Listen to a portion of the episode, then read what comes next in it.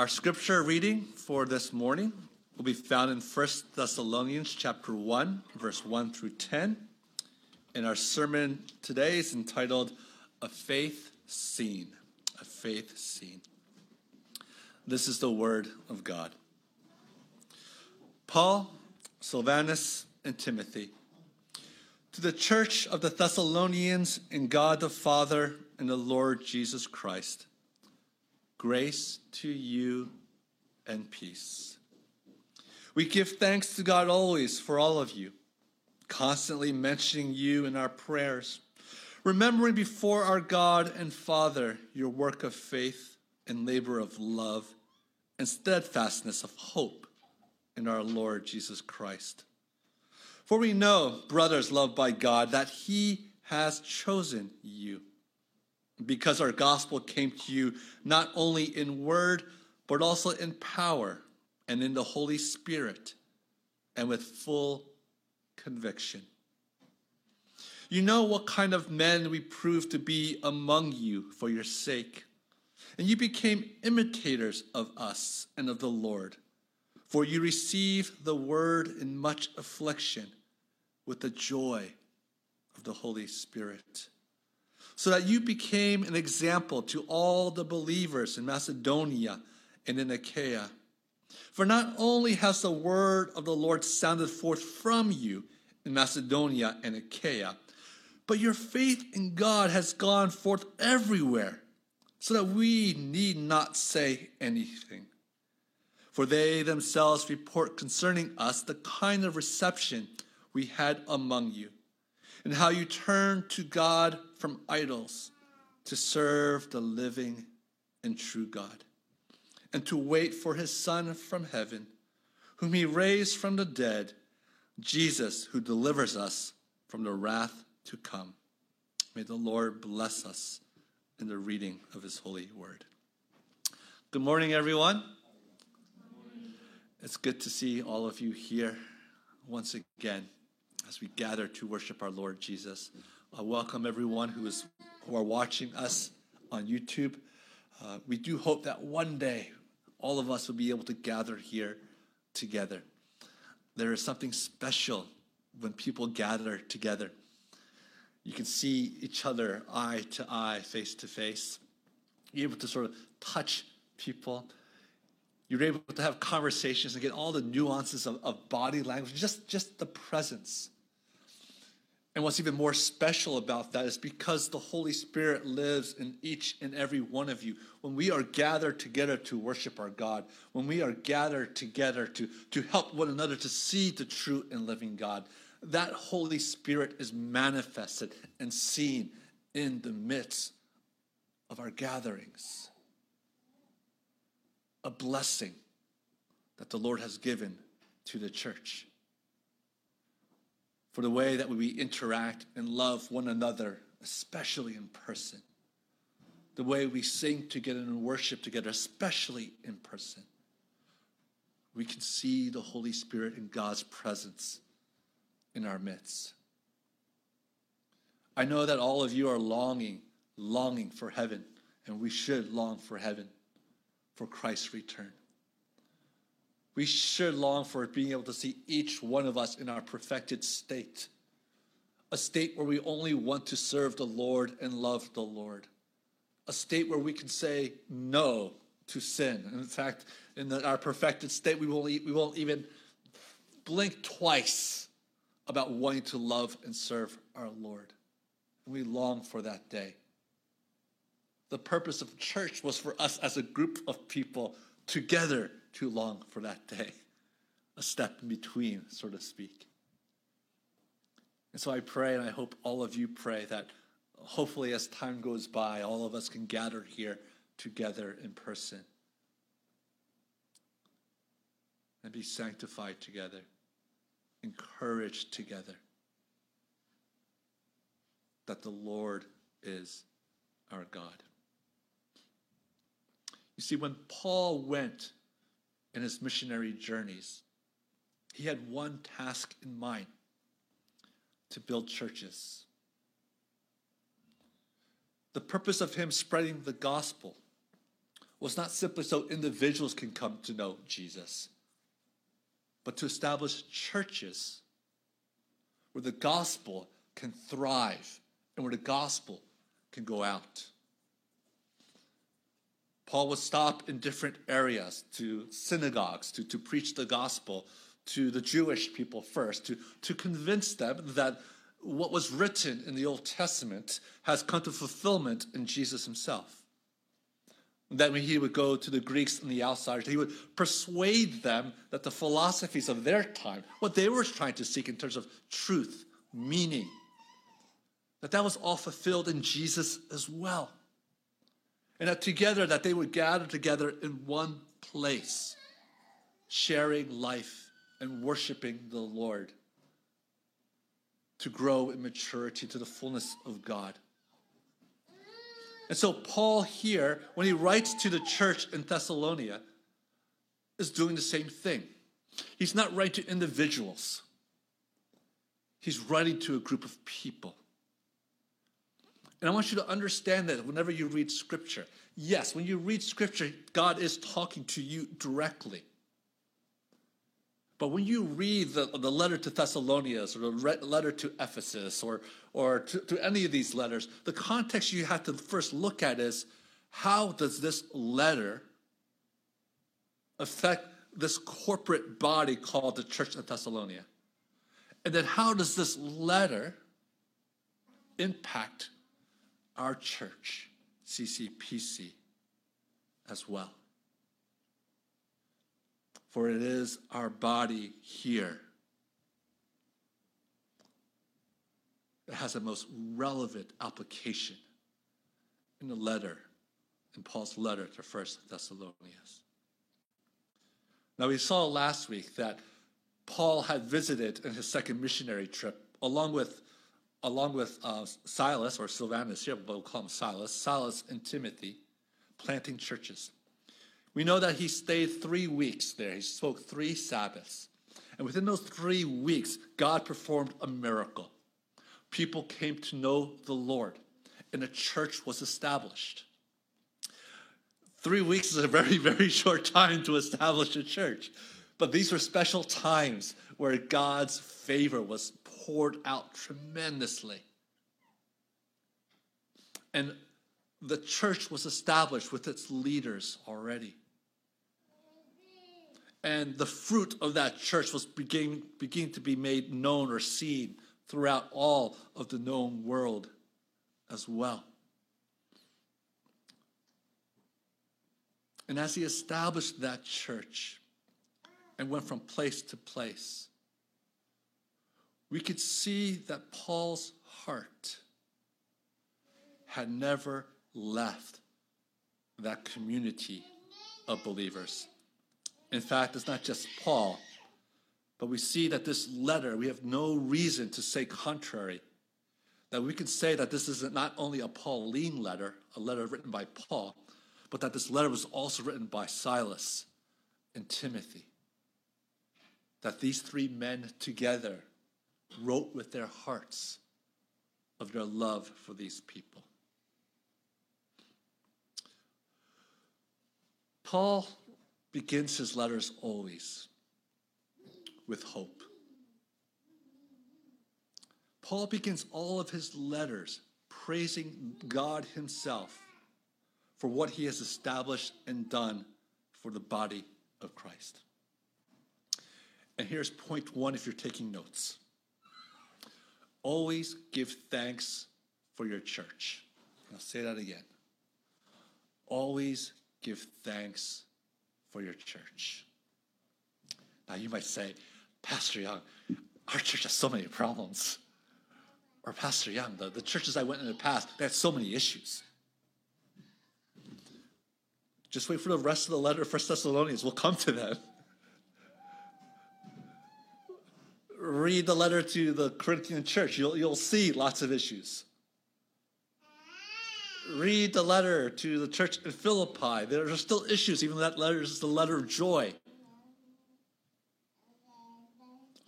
But Paul, knowing who God is and what God has established, always gives thanks to every church, every local body that's been established by the gospel. Listen to what he says in verse 2. We give thanks to God always for all of you, constantly mentioning you in our prayers, remembering before our God and Father your work of faith and labor of love and steadfastness of hope in our Lord Jesus Christ.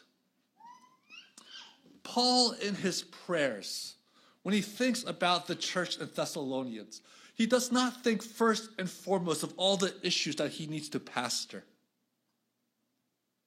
He does not think about all the programs that need to get done. He does not think about sort of the theological battles that he needs to fight to to make sure that this church is on the straight and narrow path towards sanctification, towards holiness.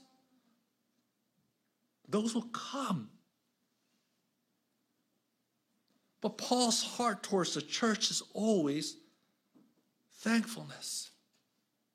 And his thankfulness, brothers and sisters, always spill out towards prayer. Spiritual or godly thanksgiving always leads to prayer. When you are thankful to the Lord for something, you don't keep it inside, but you tell that person, thank you.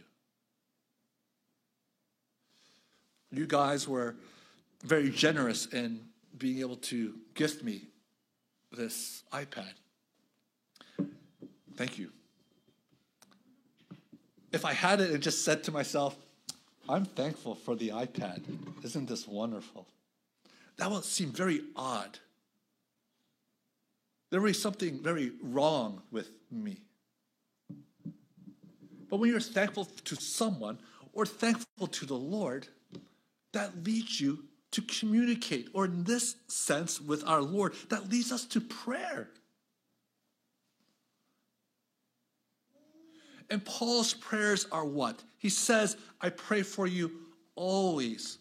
He continues constantly mentioning you, remembering. This is the heart that Paul has for this church, that Silas has for this church, that Timothy has for this church. And it's where we, as God's people, need to always begin when we think about our local church. And here at CCPC, what we think about this church as well. That there's a thanksgiving for we know that God is here. The reason for this is because it's not simply people declaring with their lips, I believe in Jesus. It's not simply people declaring with their actions and, and showing up to events or to places of worship. But listen to the reason why Paul has such hope. For we know, brothers, loved by God, that he has chosen you. Why? Verse 5 Because our gospel came to you not only in word, but also in power and in the Holy Spirit and with full conviction. You know what kind of men we prove to be among you for your sake. Verse 7 Their faith has become so known that in Macedonia and Achaia, everyone has heard of this church and what they have done. But not only there, but across the known Mediterranean world as well, of the faith that they've had in Christ. This faith that is seen is what gives Paul conviction to be thankful to the Lord. And it's where this church and any church must stand. What is the fruit that we look for? When the Word of God is taught here? Do we see the Holy Spirit in work? When the Word of God is spoken, the gospel is preached, the gospel is taught, do you see a full conviction in people's hearts, in your own heart, that Jesus is the Lord and Jesus is the Savior? There's a personal and a corporate conviction together. That when you hear someone at this pulpit preach the gospel, that everyone together will say, Amen. We are convinced that what is being preached, that Jesus died for me, that I am a sinner before the Lord, but I am loved by Him, that I have been freed from my past, I've been given an eternal hope, that there's nothing in this world that can touch me, that there's nothing, nothing that can separate me from the love of God, that that full conviction resonates,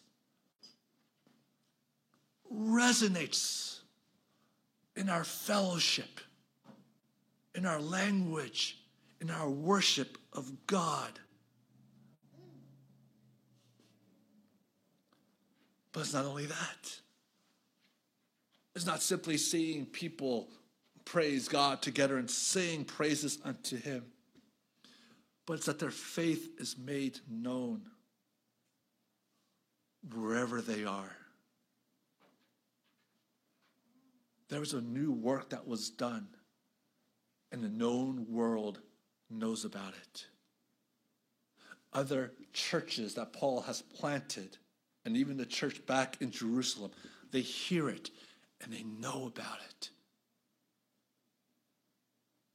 That these people were not silent in their faith, but these people live their faith with the uttermost joy, even as they received this gospel with much difficulty about them.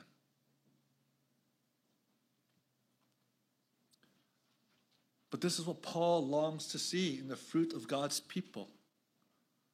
This is what Paul longs to see, or Paul describes in, in, in all the letters, and here in the letter to Thessalonica as well, of, of, of what a church should look like. That we rejoice in the gospel, and that our reputation is made known that this church loves Jesus. And this church wants other people to love Jesus. And this church is willing to suffer so that others will love Jesus. I wonder sometimes there's hints of this in scripture, but I can't imagine that Paul himself, everywhere he went, was successful in planting a church. I'm sure there are places where he preached the gospel where it sort of just didn't go exactly where it was planned. But for the way the way that he was able to give thanks was to see the church thrive because the gospel came with power and conviction. People declared the greatness of the Lord in their lives, and the people declared the greatness of the gospel throughout the known world.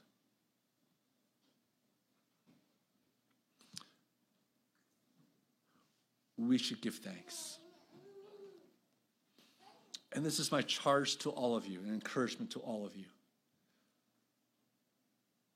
Give thanks for this church.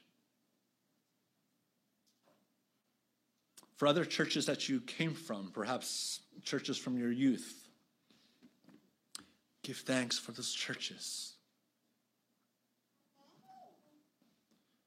Give thanks when you see people in those churches have come to know the Lord. Give thanks for those churches when their, their work has, has been made known. and always start from there and begin from there before you go any further. Go to the Lord in prayer with utter thanksgiving. For you know that the Holy Spirit is at work here amongst us. A faith that is seen, a faith that is demonstrated.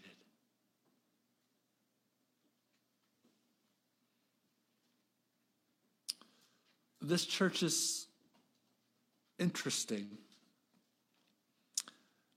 in the fact that this church loved Paul, loved Timothy, and loved Silas. It's, it's the only letter where those three people show up. And there's this beautiful relationship between this church and these three people. Look at verse 6.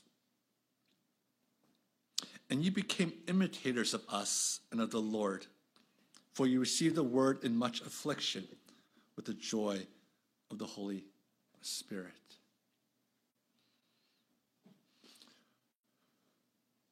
Number two, part two, point two in this, in this sermon.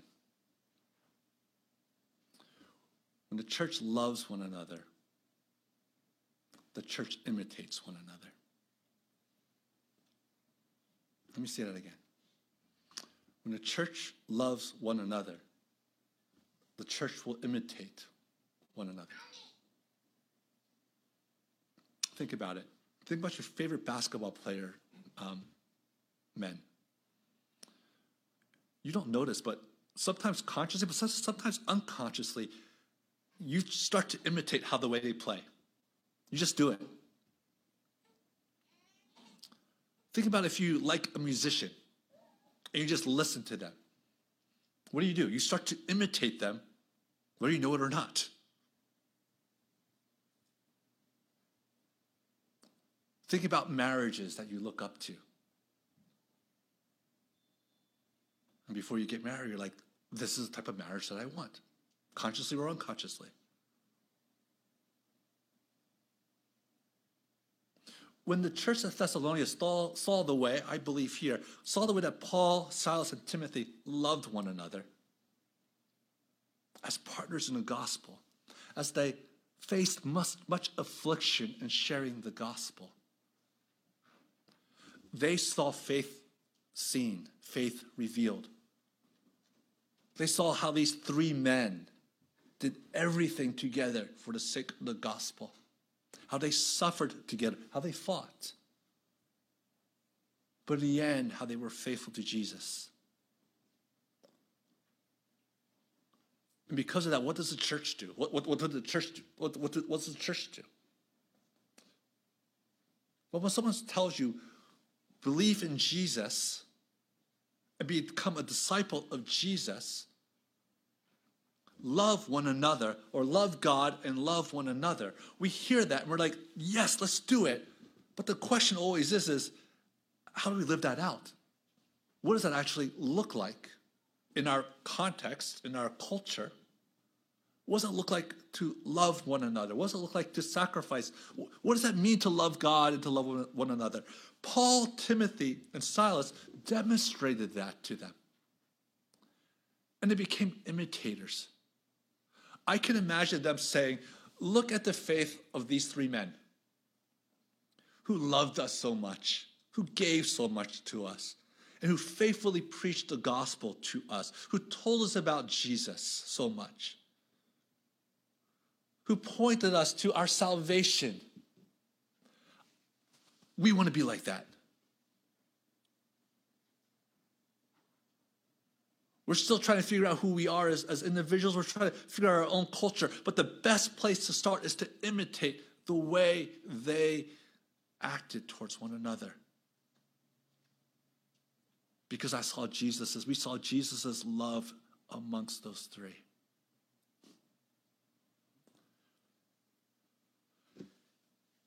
Every church has a culture.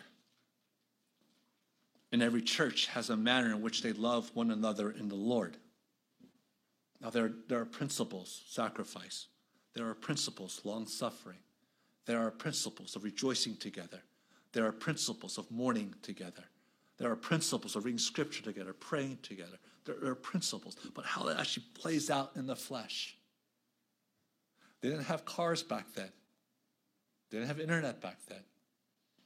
But we can use our vehicles, we can use the internet to show love to one another. Bring people food. Send them a gentle uh, text. Call them. Here at this church, in order for us to continue to grow, one of the beautiful things about gathering together is we get to see the Christian life in action. And we get to say, I want to become like so and so. I like the way that he or she demonstrates the gospel in her relationship with, with, with, with Scripture. I love the way he loves serving people by, I don't know, by having lunch with them and always talking about Jesus and praying for them in the end. I enjoy how these four people always gather together.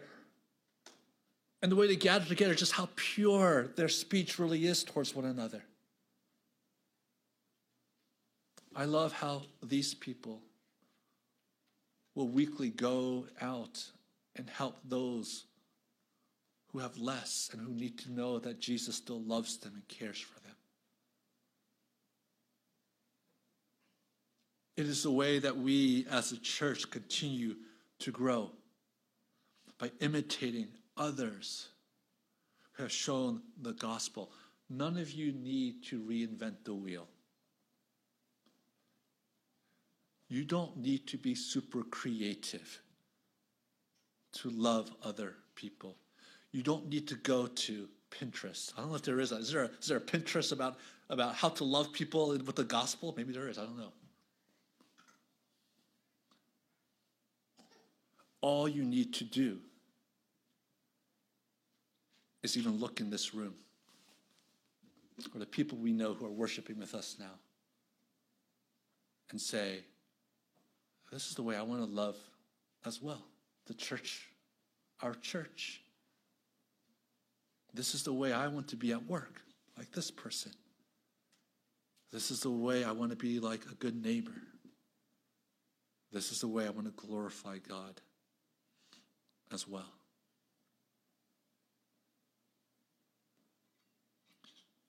You see, when the gospel comes, when Jesus comes into, into our lives, everything changes.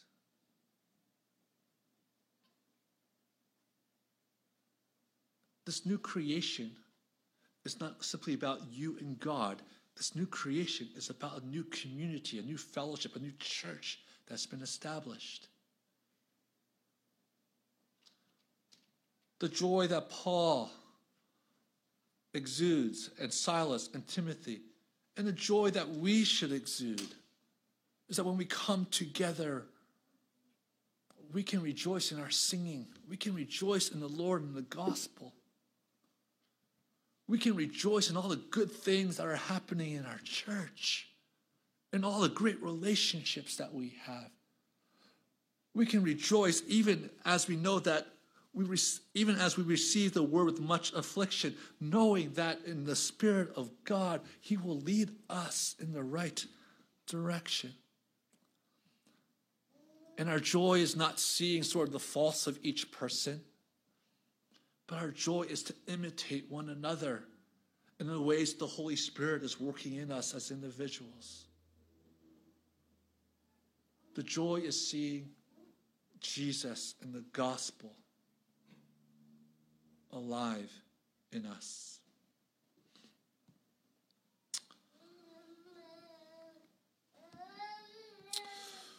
We often talk about the life of the Christian and the life of the church of being already not yet.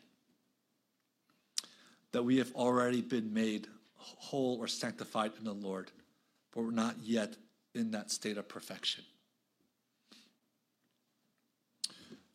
what Paul does here is not to look at the not yet, but it's to look at the already. Brothers and sisters, be encouraged that Jesus looks at you perfectly and whole. For us as a church, for us as God's people, look at one another and see what God has already done. See what He's already done. And rejoice in that. For God has already done marvelous and great things here at Christ Covenant Presbyterian Church. Let us love one another deeply. Let us rejoice deeply. For God surely, surely abides here. Let's pray.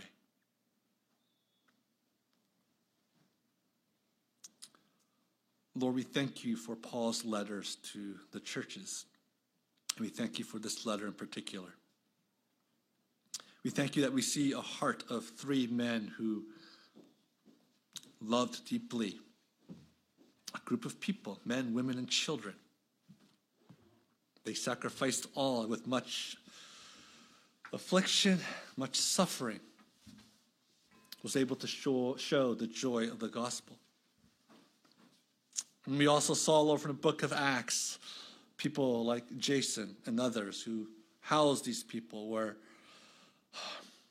were persecuted for welcoming these three men who taught about Jesus and how this church was steadfast.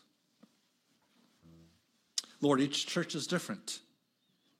Each journey of each church is different. But we thank you for our church. Christ Covenant Presbyterian. We do not espouse to think we're any more special than any other church that's been established by the gospel. But we thank you that you've been faithful to us, Lord God. Help us as a church to continue to long for good fellowship with one another in the gospel. Help us, Lord God, to be able to live lives that is always colored by Jesus and what he has done.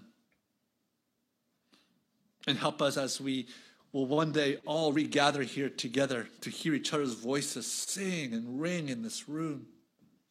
As we are able to sort of talk to one another and sort of cross pollinate about what Jesus has done for me and what Jesus has done for my relationships. That each and every one of us would get excited about what God can do, not only for us as individuals, but more importantly, how we can love this church. We can love our co workers. We can love our fellow students. We can love our families. We can love this world in a better way. And so, Lord, we thank you. Thank you for CCPC. Thank you that the gospel has come to these people, to all of us. Thank you that, that it came to us not simply in word, but in power and the Holy Spirit, full conviction. Thank you, Lord, that we imitate one another, Lord God, in, in attempting to further our relationship with you and grow our, in our maturity towards you. Thank you, Lord God, that people know about this church. And thank you, Lord, that when people speak of CCPC, they indeed, indeed speak that the gospel lives here. Thank you for everyone in this building. Thank you for everyone who is listening and, and everyone who participates in this body, Lord God. And Lord, as the end of this letter says, we wait eagerly, Lord, for the day of Jesus to come. We wait eagerly, Lord, for Jesus to deliver us. And so, Lord, we lift up your name on high with all joy. In Christ's name we pray. Amen.